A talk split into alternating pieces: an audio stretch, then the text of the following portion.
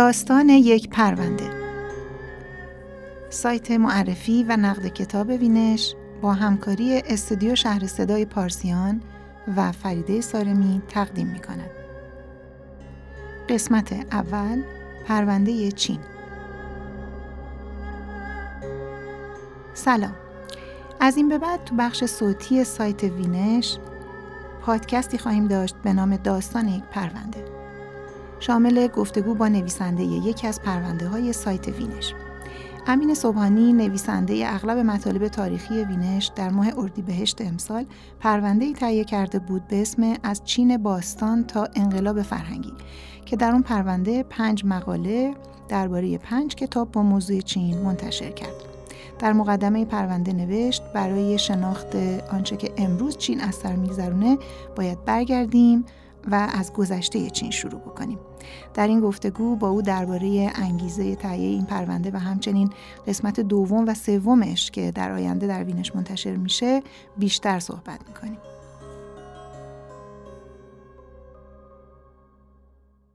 همین جان تو توی تاریخ اردیبهشت امسال 1401 یه پرونده برای سایت وینش تهیه کردی به اسم پرونده چین من دوست داشتم بدونم که چی شد که به پرونده ای در مورد چین فکر کردی اصلا؟ سلام. واقعیتش اینه که انگیزه من واسه پرونده چین اگه بخوام یکم توضیحش بدم می‌تونم دو قسمتش بکنم. یه بخشیش شاید شخصی تره و یه بخشیش عمومی تر اون قسمت شخصی ترش اینه که من خب علاقه دارم به تاریخ به طور عموم مخصوصا تاریخ معاصر ایران و جهان. و همیشه یک دو تا کتاب در مورد چین بود. من اینو تو کتاب فروشی ها می‌دیدم و دوست داشتم اینا رو بخونم. دو تا کتاب مهمی که می‌تونم الان اسماشون رو ببرم. هر دوتا مال مجموعه کتاب های سرخ نشر سالسه یکیش کتاب ماوه یکیش هم کتاب دنگ شیاوپینگه اینو ولی همیشه به تعویق مینداختم. یه دلیل عمدهش هم شاید این بود که کتاب ماو بیش از 900 صفحه است. کتاب دنگ شیاوپینگ هم بالای 1200 صفحه است. چون کتاب های قطوری بودن همیشه فکر می‌کردم باید یه فرصت کافی داشته باشم که شروع بکنم و اینا. اگه خاطرتون باشه بعد این بحث قرارداد 25 ساله ایران و چین که به وجود اومد یه مدتی سرخط خبرها بود. خیلی در موردش اظهار نظر می‌شد تحلیل میومد گاهن تحلیلا متناقض بود متضاد بود. این واقعیت واسه من به عنوان یه شتاب دهنده انگار عمل کرد که بالاخره برم سراغ این کتابایی که در مورد چین دوست دارم بخونم. همون موقع با بچه های تحریری وینش یه صحبتی کردم و گفتم که من می‌خوام چنین کاری بکنم. احتمالا دو تا کتاب در مورد چین هست که می‌خوام بخونم. اون موقع یادم غیر از این کتاب ماو و دنگ شیاوپینگ یه کتاب دیگه ای هم بود که چین چگونه سرمایه داری شد مال انتشارات دنیای اقتصاد بود. اونم داشتم. گفتم من این ستا کتاب رو می‌خونم و در موردش می‌تونم بنویسم. احتمالا میشه یه پرونده در مورد چین در آورد. وینش هم خیلی استقبال کرد و ما شروعمون برای اینکه یه پرونده درباره چین در بیاریم از اینجا شروع شد. اما انگیزه های دیگه ای که یه مقدار غیر شخصی تره خب واقعیت اینه که چین یه کشوریه که توی پنجاه سال اخیر یه روندی رو طی کرده که شاید بشه گفتش که خودشو به جهان تحمیل کرده. به این معنا که الان دیگه چین رو هیچ کس نمی‌تونه نادیده بگیره. تصمیم هایی که در مورد سیاست داخلیشون یا سیاست خارجیشون درباره اقتصادشون می‌گیره می‌گیرن کشورهای دیگر تحت تاثیر قرار میده. و روندی هم که داشتند یه روندی بوده که تقریبا همه صاحب نظرها چه موافقین چه مخالفین. در مورد اینکه این روند یه مقدار عجیب غریب و شتابناک بوده اتفاق نظر دارن ببینید چین اصلاحات اقتصادیشو از اواخر دهه هفتاد میلادی شروع می‌کنه. تقریبا توی کمتر از سی سال یعنی اگه بگیریم سال 2000 میلادی چین از یک کشوری که وقتی شروع می‌کنه یک کشور فقیر بوده در تأمین غذای در حقیقت جمعیتش دچار مشکلات جدی بوده. تو سال 2000 میلادی ابتدای قرن 21 یک کشوریه که مرفهه. با معیارهای اقتصادی که توی دنیا هست. از همون سالا هم غربی ها شروع می‌کنن در مورد چین مطالعه کردن. ابتدای مطالعهشون بحثای اقتصادی و مدیریتیه و شروع می‌کنن که به این سوال جواب بدن که چین چیکار کرده که تونسته ظرف حدود سی سال به لحاظ اقتصادی به اینجا برسه. ولی واقعیت اینه که الان توی سال 2021 که از این روند شروع چین پنجاه سال میگذره دیگه سوالات یه مقدار تغییر کرده. الان سوالها در مورد اینه که چین آیا ابرقدرت شده یا نشده در راه ابرقدرت شدن هست شیوه های حکمرانیش چجوریه؟ چه معلفه هایی مثلا از تفکر چپ توی شیوه حکمرانیش هست چه معلفه هایی از تفکر راست و احیانا لیبرال توی حکمرانیش هست. مجموع همه اینا رو من می‌ذارم اینکه چین بالاخره خودش رو تحمیل کرده به جهان و از این نظر نادیدش نمیشه گرفت. اما علاوه بر اینا واسه ما ایرانیا چین یه ویژگی های دیگه ای هم داره. یعنی ما در طول تاریخمون یه روابطی با چین داشتیم. حالا اگه خیلی نخواهیم بریم قبل و جاده ابریشم و دوران باستان و اینا تو همین تاریخ معاصرمون یه روابطی با چین داشتیم و چین جزو کشورهاییه که نمی‌دونم اگر چند تا کشور بخوایم نام ببریم که توی زندگی روزمره امروز ما ایرانیا تأثیر گذارن به نظر من قطعا یکیش چینه. و از این منظر خب یه موضوعیه که به نظر من باید بشناسیمش و در موردش فکر کنیم بخونیم. اینا یه مقدار جنبه های غیر شخصی تری انگیزه برای پرونده در مورد چین. خیلی ممنون. خب تو تو این پرونده پنج مقاله از پنج کتاب تهیه کردی و نوشتی. در واقع تو چیزی که تو این پرونده ما حاصل تمام این سفر اکتشافی راجع به چین بود این پنج مقاله بود. خیلی دوست داریم که یه توضیحی راجع به این پنج مقاله و این پنج کتاب که تصمیم گرفتی تو این پرونده بذاری بدی. که میشه اون بخشی که تو در واقع رفتی سراغ یه سری منابع مطالعاتی موجود توی ایران تا بتونی خود چین رو بشناسی. و بعد خیلی دوست دارم که بریم سراغ اون بخشی که انگیزه هایی از زمان حال ایران احساسی که مردم به چین دارن همون ماجرای قرارداد 25 ساله و اون چی که تو تاریخچه ایران و چین هست. دستاوردهایی داشتی در از روابط تاریخچه روابط ایران و چین. من قبل از اینکه سوال شما رو جواب بدم یه مقدمه بگم بد نیست.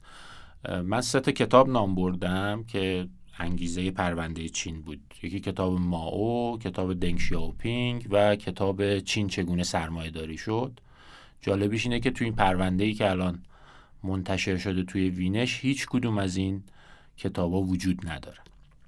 دلیلش اینه که ما وقتی گفتیم که می‌خواستیم پرونده رو منتشر بکنیم من خودم تصور اولیم این بود که احتمالا غیر از این سه کتابی که من می‌شناسم یه دو سه تا کتاب دیگه ای در مورد چین و تاریخ چین وجود داره توی بازار و ما خب مثلا از بین اینا انتخاب می‌کنیم و پرونده چین رو منتشر می‌کنیم. و علاوه بر این که در مورد چین یه پرونده منتشر کردیم این می‌تونه به مخاطبای کمکی هم بکنه که احیانا وقتی علاقه مندن می‌خوان درباره چین بخونن بدونن چه کتابایی تو بازار وجود داره. اما تو صحبت هایی که با بچه های تحریری وینش می‌کردیم کتابایی که اونا میشناختن معرفی می‌کردن و توی جستجوهایی که من خودم می‌کردم تو کتاب فروشی ها توی اینترنت و اینا دیدم که عناوین کتاب در مورد چین اتفاقا خیلی عناوین زیادیه. یعنی الان شما توی این کتاب فروش های بزرگ که امکان جستجو هست توی انبارشون اگه برید کلید واژه چین رو بزنید به راحتی واسهتون سی الا سی و پنج تا عنوان کتاب میاد. اینا رو میشه به چهار دسته تقسیمشون کرد. یه بخشیش در مورد تاریخ چینه یه بخشی از کتاب ها در مورد چین امروزه. به سیاست امروز چین اقتصاد امروز چین می‌پردازه و بحث در مورد چین امروزه.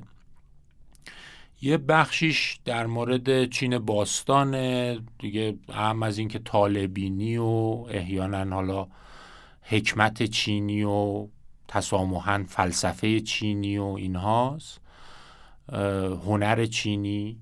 یه بخش دیگهش هم که من باز ازش خیلی بیخبر بودم و خیلی منو قافل گیر کرد ادبیات چینیه. یعنی ما الان رمان هایی داریم که توی چین امروز چاپ شدن و به فارسی ترجمه شدن و در دسترسه مثل مثلا رمان های مویان.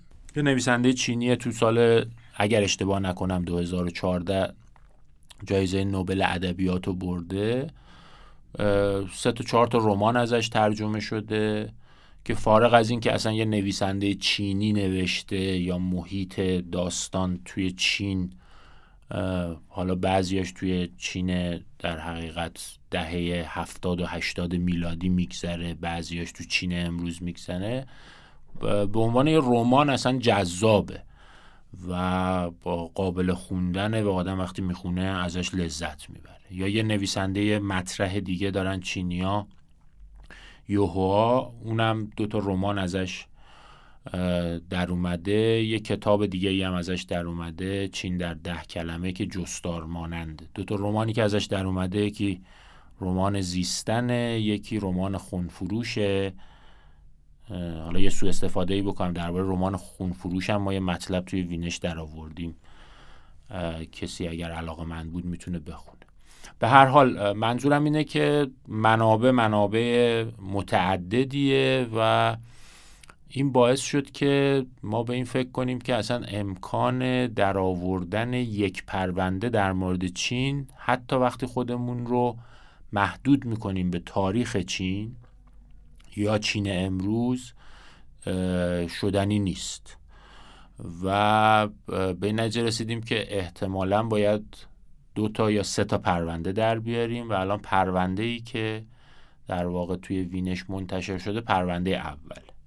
که پنج تا کتاب یک کتاب در مورد چین باستانه به هر حال هممون می‌دونیم که چین یکی از قدیمی ترین تمدن های بشریه و در مورد چین باستان نظام حکمرانیشونه در مورد جامعهشونه جنگایی که کردن سلسله های مختلفی که وجود داشته که کتاب آسانخانی هم هست اما کتاب مهم و مفیدیه.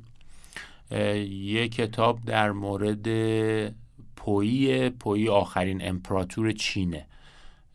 چین تا اوایل قرن بیستم نظام امپراتوری داشته و پویی آخرین امپراتوره که اونم سرگذشت خیلی عجیب غریب و جالبی داره و توی سه سالگی امپراتور چین شده.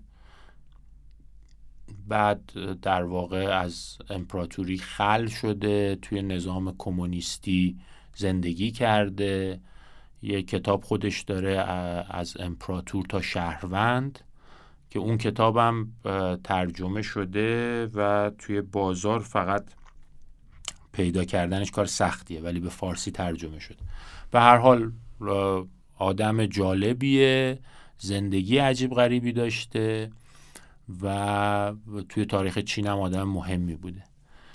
یه کتاب دیگه در آوردیم توی پرونده در موردش هست در مورد حمله ژاپنیا به چین توی گیرودار جنگ جهانی دوم و اتفاقاتی که افتاده و هنوز چین و ژاپن امروز روز هم سیاستاشون متأثر از این اتفاقاتی که در چین افتاده از طریق ژاپنیا هست.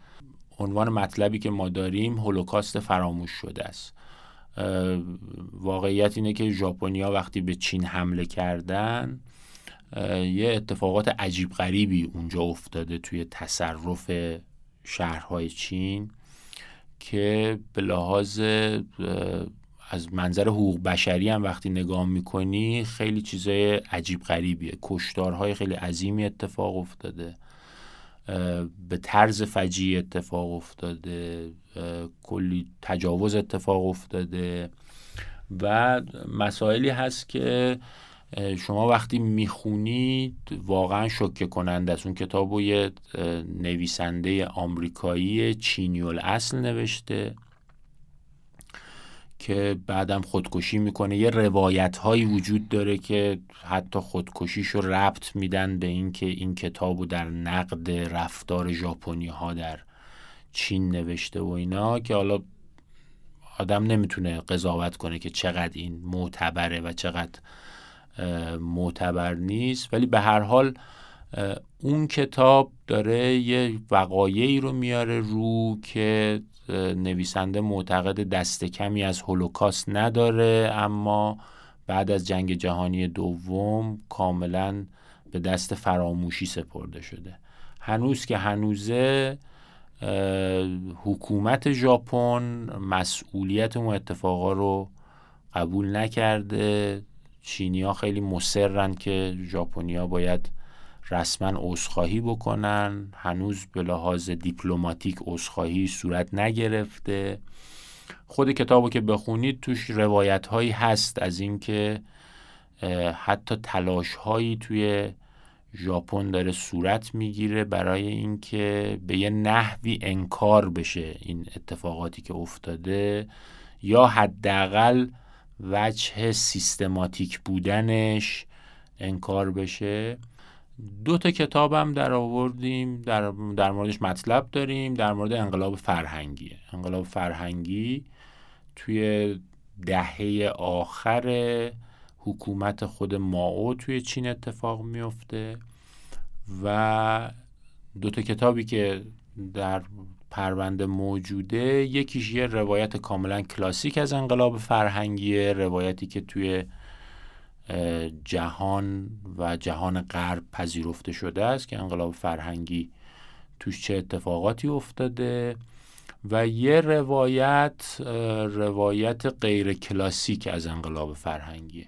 یه نویسنده آلمانی نوشته نویسنده غربی نوشته و سعی می‌کنه که انقلاب فرهنگی رو دوباره بازخوانی بکنه. این خودش یکی از نشانه های اینه که چین توی این روندی که اومده خیلی از محافل آکادمیک غربی و محفل های روشنفکری غربی به این نتیجه رسیدن که دیگه روایت های کلاسیک از روند چین در قرن بیستم شاید به همه سوالا جواب نده و شروع کردن به بازخانی کردن. این کتاب یکی از اون نمونه هاست.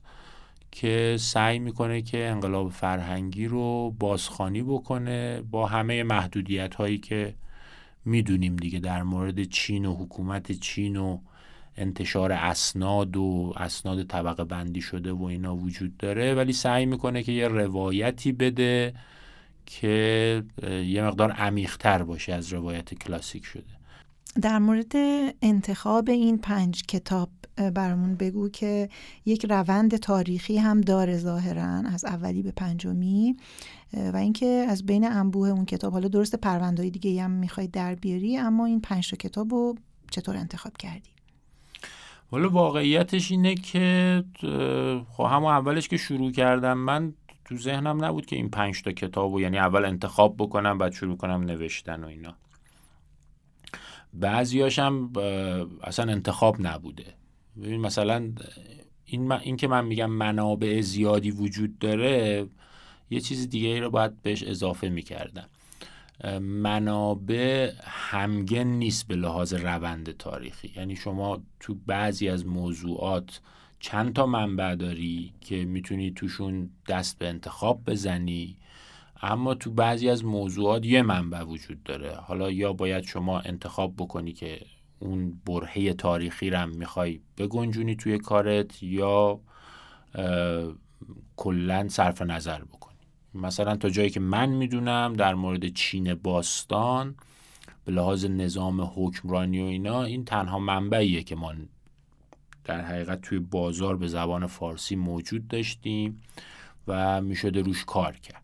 اما مثلا انقلاب فرهنگی یه مقدار منابع متعددتره که البته ما هر دو تا منبعی که مستقیم در مورد انقلاب فرهنگی بودن و ازش استفاده کردیم دلیلمون هم این بوده که دو تا رویکرد مختلف داشتن. یکی روایت کلاسیک بوده یه روایت غیر کلاسیک بوده. اما تو همین روند خوندن من از وسط شروع کردم خوندن. یعنی من از اولین کتابی که شروع کردم همون کتاب ماو بود که اصلا توی این پرونده نیومده که زندگی ماو رو میگه. و خب این یه قسمت های اولیه داره که ماو حالا کجا به دنیا اومده و نوجوانیش چجوری بوده و اینا. ولی ماو دیگه از وقتی خودشو شناخته درگیر حزب کمونیست شده و اون موقع هم مثلا شما باید حساب کنید دهه 20 میلادیه. اما همطوری که میخوندم خب یه سری چیزا واسم برجسته می‌شد دیگه. مثلا اینکه من قبل از اینکه پرونده رو شروع کنم نمی‌دونستم که آخرین امپراتور چین توی قرن بیستم هم وجود داشته. یعنی تصورم این بود که مثلا نظام امپراتوریشون احتمالا تو قرن 18 یا 19 تموم شده. اما دیدم که همون موقع که ماو زنده بوده داشته کار می‌کرده یه نظام امپراتوری هم وجود داشته. حالا خیلی کوچیک شده بوده خیلی ضعیف شده بوده. یه سالایی خیلی تزئینی بوده. خیلی توی سیاست داخلی کشور تأثیری نداشته. این یه انگیزه شد که برم ببینم خب این آخرین امپراتوری کی بوده چی بوده داشته چی کار می‌کرده توی این مناسبات وسط جنگ جهانی دوم تو جنگ بین کمونیستا و در حقیقت ملیگراها این داشته چه نقشی بازی می‌کرده؟ بعد دیدم خود کتاب در موردش هست خود آدم آدم جذابیه و می‌تونه یه کم تصویر ما رو شفافتر بکنه نسبت به تاریخ معاصر چین. پس اونو آوردم گذاشتمش توی پرونده. همون موقع که مثلا داشتم این کتاب رو میخوندم احتمالا تو این کتاب مواجه شدم با اینکه خب ژاپنیا وقتی حمله کردن به چین یه اتفاقاتی افتاده که این اتفاقات خیلی عادی به نظر نمی‌رسه و بگردم ببینم که این منابع در حقیقت در موردش پیدا می‌کنم یا نه. ضمن که من وقتی داشتم میخوندم واقعیت این که خودم رو محدود به کتاب های فارسی موجود تو بازار نکردم. مثلا به زبون دیگه هم میخوندم مقاله هم میخوندم فیلمم نگاه می‌کردم این وسط نمی‌دونم رمان چینی هم میخوندم. اینا همشون بعضی موقع یه کلید واجه هایی به من می‌داده یه در حقیقت سوالاتی واسه من ایجاد می‌کرده. بعد من می‌رفتم دنبال این که آیا کتابی به فارسی در مورد مثلا حمله ژاپنی ها به چین هست یا نیست؟ میگشتم پیدا می‌کردم و در حقیقت میخوندمش. اما کل این پرونده رو اگه من بخوام خلاصه کنم این به خواننده یه دید خیلی کلی میده. از اینکه چین باستان چی بوده نحوه حکمرانیش چی بوده چجوری نظام امپراتوری سلسله های مختلف درش بودن بعد چگونه نظام امپراتوری در حقیقت از هم پاشیده و ملیگراها و کمونیستا داشتن چی کارایی می‌کردن این وسط؟ جنگ جهانی چه تاثیراتی احیانا داشته میذاشته؟ و بعد می‌رسه به آخر در حقیقت دوران ماو که انقلاب فرهنگیه. و این آغاز بعد از مرگ ماو می‌تونه آغاز اصلاحات اقتصادی چین بذاریم. تو دوران ماو البته اتفاقات خیلی زیادی افتاده که ما همه اونو نیاوردیم. در مورد همش هم کتاب به فارسی نیست. مهمترینش همین انقلاب فرهنگیه. که البته حالا توی پرونده دوم یه چیزایی دوباره برمیگردیم. ماو رو یه مقدار توضیح میدیم. کتاب ماو توی پرونده دوم خواهد اومد. ولی انقلاب فرهنگی یه ویژگی دیگه هم داره. بعضی روایت ها اینه که بذر اصلاحات اقتصادی توی انقلاب فرهنگی کاشته شده. این روایت روایت و تفسیر نسبتا جدیدی هم هست تو خود غرب. برای همین رو انقلاب فرهنگی ما دو تا کتاب کار کردیم که یه مطلعی باشه که توی پرونده دوم کم کم بریم سراغ دوران پس از ما و شروع اصلاحات اقتصادی و احتمالا پرونده دوم تا اواخر تا اوایل دهه 90 و من میدان تیانانمن و اینا خواهد اومد که یه دید کلی بتونه به مخاطب بده درباره شروع اصلاحات اقتصادی. اگر پرونده سومی هم باشه اون موقع اونجاست که ما از بعد از اصلاحات اقتصادی وارد چین امروز میشیم که حالا دیگه چه کارهایی داره می‌کنه چه روایتهایی هست. اونجا دیگه یه مقدار بحث تاریخ میره توی حاشیه. بیشتر بحث احتمالا اقتصادی سیاسی اجتماعی خواهد.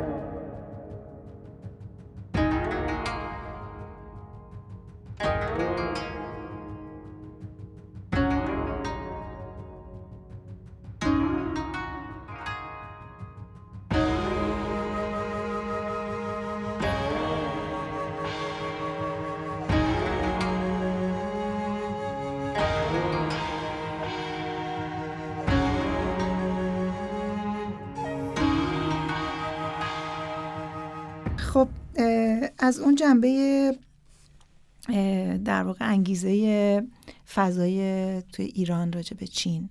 اینکه همیشه یک محل در واقع نگرانی و استراب و مناقشه از این ارتباط بین ایران و چین. مثل موقعی که صحبت قرارداد 25 ساله شد. یا مثل اینکه همیشه چین تقلیل داده میشه به جنس بنجل در بازار ایرانی. از اون جهت تو در این در واقع مروری که به تاریخ چین داشتی و روابط ایران و چین هم چیزهای زیادی گیرت اومد توی این در واقع بررسیات. می‌تونی برای ما بگی که به چه چیزایی رسیدی توی تاریخچه روابط ایران و چین؟ والا واقعیتش این که در مورد روابط ایران و چین من قبل از اینکه پرونده رو شروع کنم یه چیزایی می‌دونستم و ولی وقتی پرونده و اینا رو شروع کردم یکم جدیتر خوندم در واقع چیزای جالبتری دستم گرفت. اینو که به نظرم هیچکس در مورد شکی نداره که چین یکی از معدود کشورهاییه که خب تاثیر داره می‌ذاره روی زندگی امروز ما این تاثیرگذاریش هم مال امروز و دیروز نیست. به هر حال الان شما برید توی خیابون از هر کسی با هر شغلی با هر سنی بهش کلمه چینو بگی احتمالا چیزایی در موردش به شما خواهد گفت. در حالی که اسم خیلی از کشورها رو وقتی بگی شاید اصلا چیزی برای گفتن نداشته باشن بعضی از آدم. خب یه فهم عامه در مورد چین هست توی جامعه ما شاید نزدیکترینش همون جنس بنجل دیگه. یعنی به هر کسی بگی چین اولین چیزی که شاید به ذهنش بیاد اینه که یه سری جنس های بیکیفیت بنجلی که وارد بازار میشه و طبعا واسه اونا درآمد داره. واسه ما هم فایده ای نداره دیگه. مجبوریم با اینا بسازیم و گویی سرنوشتمون اینطور یه چیزای دیگه ای هم احتمالا میگن دیگه نمی‌دونم طالبینی چینی و اینا. می‌دونید که این سالا سالای مختلف که حیوانای مختلف داره و اینا اینا از طالبینی چینی میاد. تو خانواده ها و اینا هم هست. جالبیش اینه که بذارید یه خاطره بگم. من یکی از اقوامم مثلا سال هشتاد از پس از سالها زندگی کردن توی غرب و توی امریکا اومده بود یه سفر اومده بود ایران و اون موقع توی همین یه جمع خانوادگی صحبت داشتیم می‌کردیم و اینا. یه دوستی کلمه چینی رو به معنای بنجل در حقیقت توی کلامش استفاده کرد. خود موضوع دقیقا یادم نمیاد که چی. اما اینو یادمه که گفت چینیه و منظورش این بود که بنجله کیفیت نداره. تو اون جمع همه ما که تو ایران زندگی می‌کردیم خیلی راحت منظور رو فهمیدیم. اما این قوم و خیش ما که از آمریکا اومده بود معلوم بود که متوجه نشده. یعنی نفهمیده تو ذهنش نتونسته این چینی رو معادل بنجل قرار بده. که خب مجبور شدیم واسش توضیح بدیم که خب مثلا جنس چینی بنجل آشغال اینا خب پس این کلمه رو معادل اون قرار دادیم و اینا. من اولین بار برخورد شخصی این بود که اون قوم خیشمون اصلا جنس چینی واسش معادل جنس بنجل نبود. معلوم بود که اون توی جامعه زندگی می‌کنه که یه سری اجناسی وجود داره که چینی هم هستن خیلی هم با کیفیتن احتمالا تکنولوژی خیلی های تکی هم توشون استفاده شد. یه خاطره دیگه دارم مثلا توی سال 2015 من یه سفری خارج از کشور بودم. اونجا هم کاملا اتفاقی با یه دوستی آشنا شدم. اونجا مدیریت می‌خوند توی آلمان و اونجا فهمیدم که اینا مدیریت هم که می‌دونید course های مدیریت و MBA معمولا course هایی که از کشورهای آنگلو ساکسون میاد. یعنی مثلا از انگلستان میاد از آمریکا میاد. دیدم اونا علاوه بر این چیزهایی که می‌خونن که به طور کلاسیک توی این دوره هاشون هست یه مطالعاتی درباره مدیریت چینی دارن که اون موقع مثلا من باشون صحبت می‌کردم می‌گفت آره خب مثلا تو بعضی از محافل آکادمیک ما این سوال وجود داره که چینی ها دارن یه نحوه مدیریتی انجام میدن که این نحوه مدیریت اولا کارآمده ثانیا فرق می‌کنه با نحوه مدیریتی که ما می‌شناسیم یا توی این کورس های عادیمون وجود داره؟ خب این دوتا در حقیقت دوتا شوکی بود که به من وارد شد در مورد چین. انگار که ما خیلی در مورد چین نمی‌دونیم یا حداقل یه جنبه هایی از چین رو نمی‌شناسیم. که تو جوامع دیگه احتمالا می‌شناسن. اون علاقم به تاریخ و شاید مثلا این انگیزه ها باعث شد که یه مقدار تو تاریخ معاصر ایران دنبال چین بگردن. واقعیت اینه که اینجا هم خیلی چیزای جذابی پیدا میشه.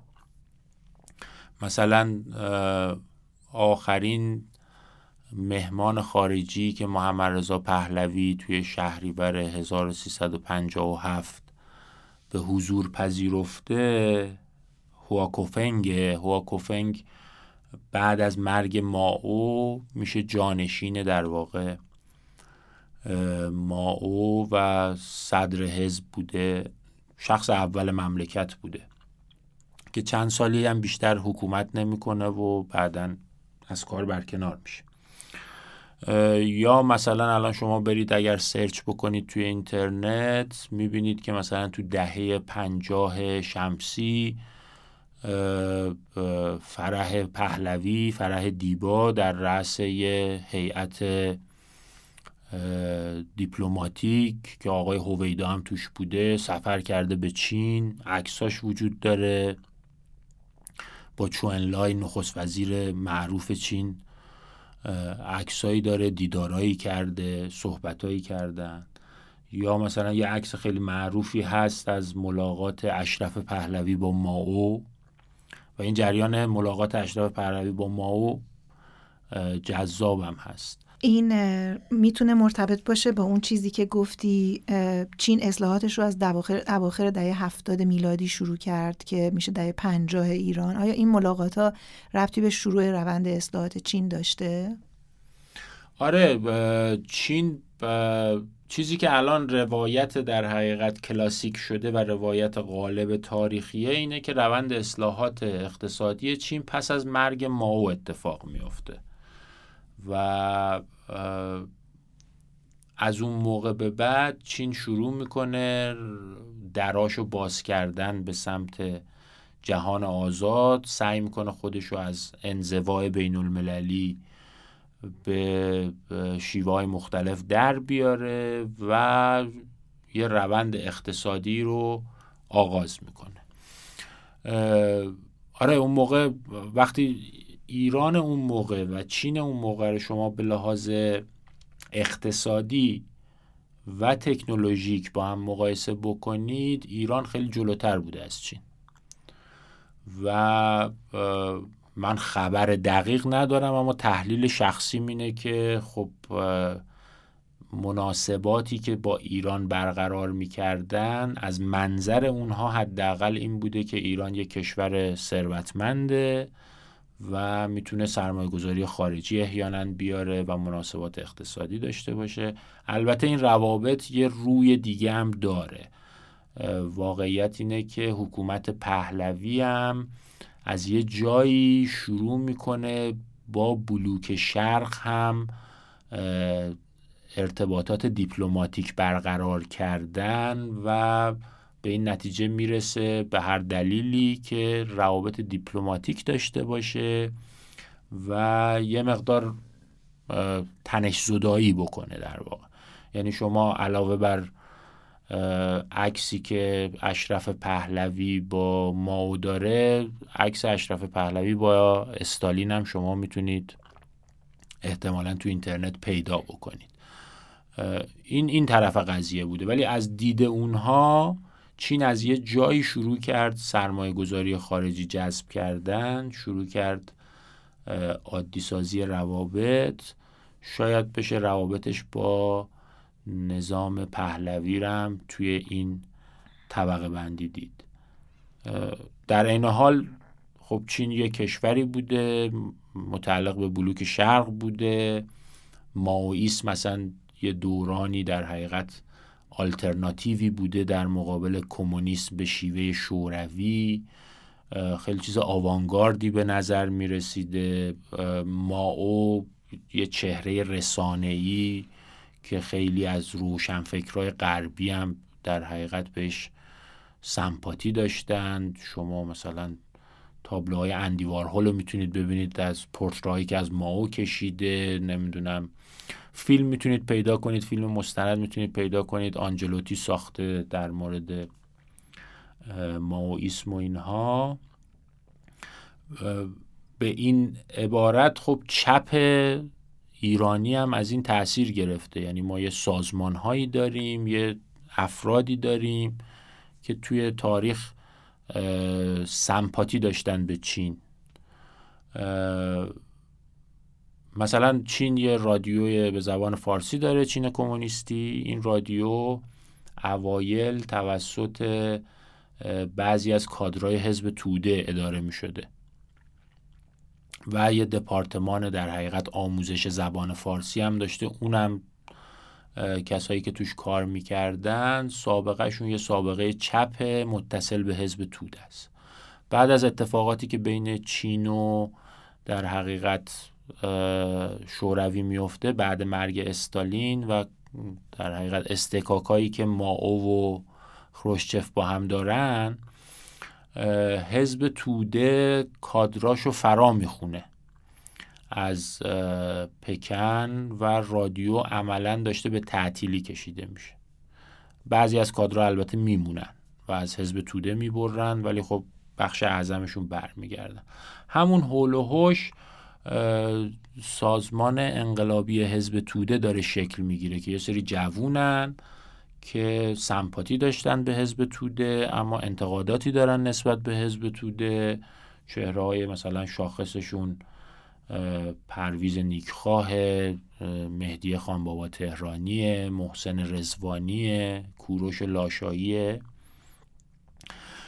اونا ارتباط می‌گیرن با چینیا و عملا میرن رادیو رو دوباره احیا می‌کنن همین سفر اشرف پهلوی به چین باز دوباره خودش یه بهانه میشه که مثلا مهدی خان با تهرانی که اون موقع مسئول رادیوی فارسی چین بوده خیلی اعتراض گسترده ای می‌کنه خیلی اعتراض شدیدی می‌کنه چین رو ترک می‌کنه و از این مسائل. یعنی چینیا در این حال که با حکومت پهلوی ارتباطاتی داشتن این طرف با چپای ایرانی هم یه ارتباطاتی داشتن. مثلا خیلی جالبه. این صحبت هایی که من می‌کنم ما یه سری راوی یا بهتره بگم شاهد زنده از انقلاب فرهنگی چین داریم. مهدی خان بابا تهرانی وقتی در چین بوده انقلاب فرهنگی اتفاق میفته یا اعضای حزب انقلابی اعضای سازمان انقلابی حزب توده که مثلا سفر آموزشی می‌رفتن اونجا بعضیاشون شاهدای عینی انقلاب فرهنگی هن. و جالبیش اینه که ما الان مثلا یه مجموعه کتاب داریم نگاهی از درون به جنبش چپ آقای شوکت در آورده چهار تا مصاحبه است با سران سازمان انقلابی حزب توده. اخیرا هم فکر کنم سال 1400 تجدید چاپ شده. همش هم مال نشر اختران.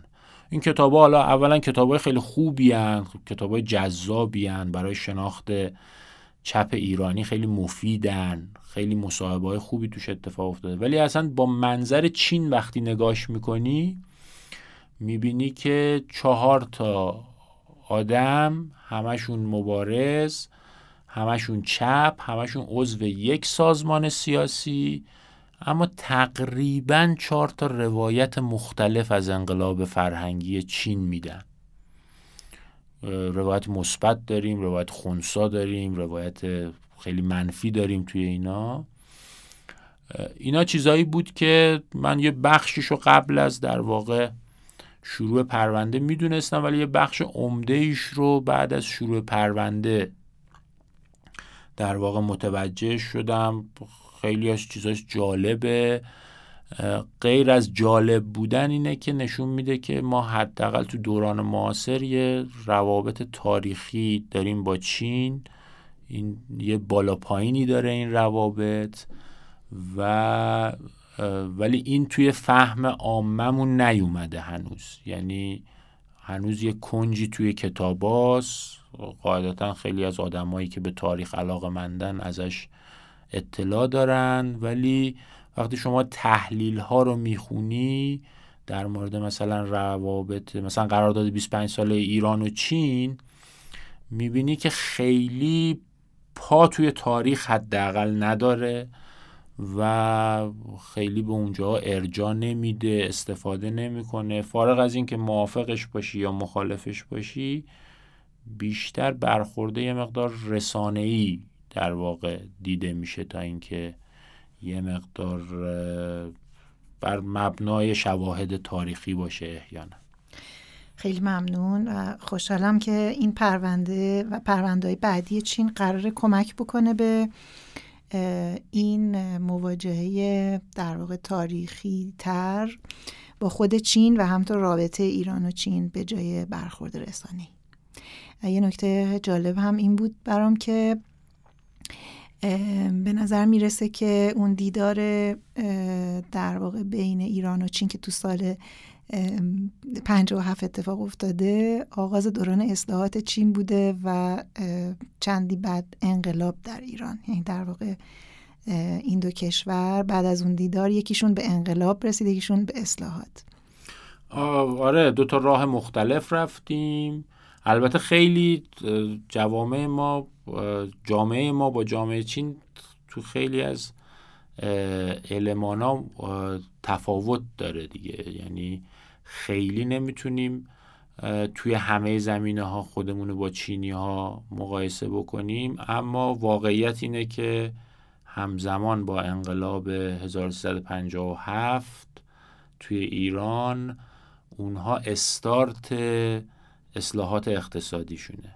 حداقل چیزی که به نظر من میشه گفت اینه که به لحاظ زمانی این واسه ما خیلی شاید قابل تحمل باشه که چینی که امروز می‌بینیم که روایت هایی ازش هست که ابرقدرت دنیاست یا داره با شتاب خیلی زیادی به سمت ابرقدرت شدن پیش میره کل این راه و از 1357 تا الان اومده. اون موقع مشکل غذای روزانه چینی ها هم داشته حداقل یه بخش قابل توجهی از جمعیتش. اما امروز یه جاییه که خب می‌بینیم که کجاست دیگه. و این یه مقدار واسه ما تحمل برانگیزه که تمام این راه آغازش 1357 بوده تا امروز. خیلی مدت زمان زیادی نیست.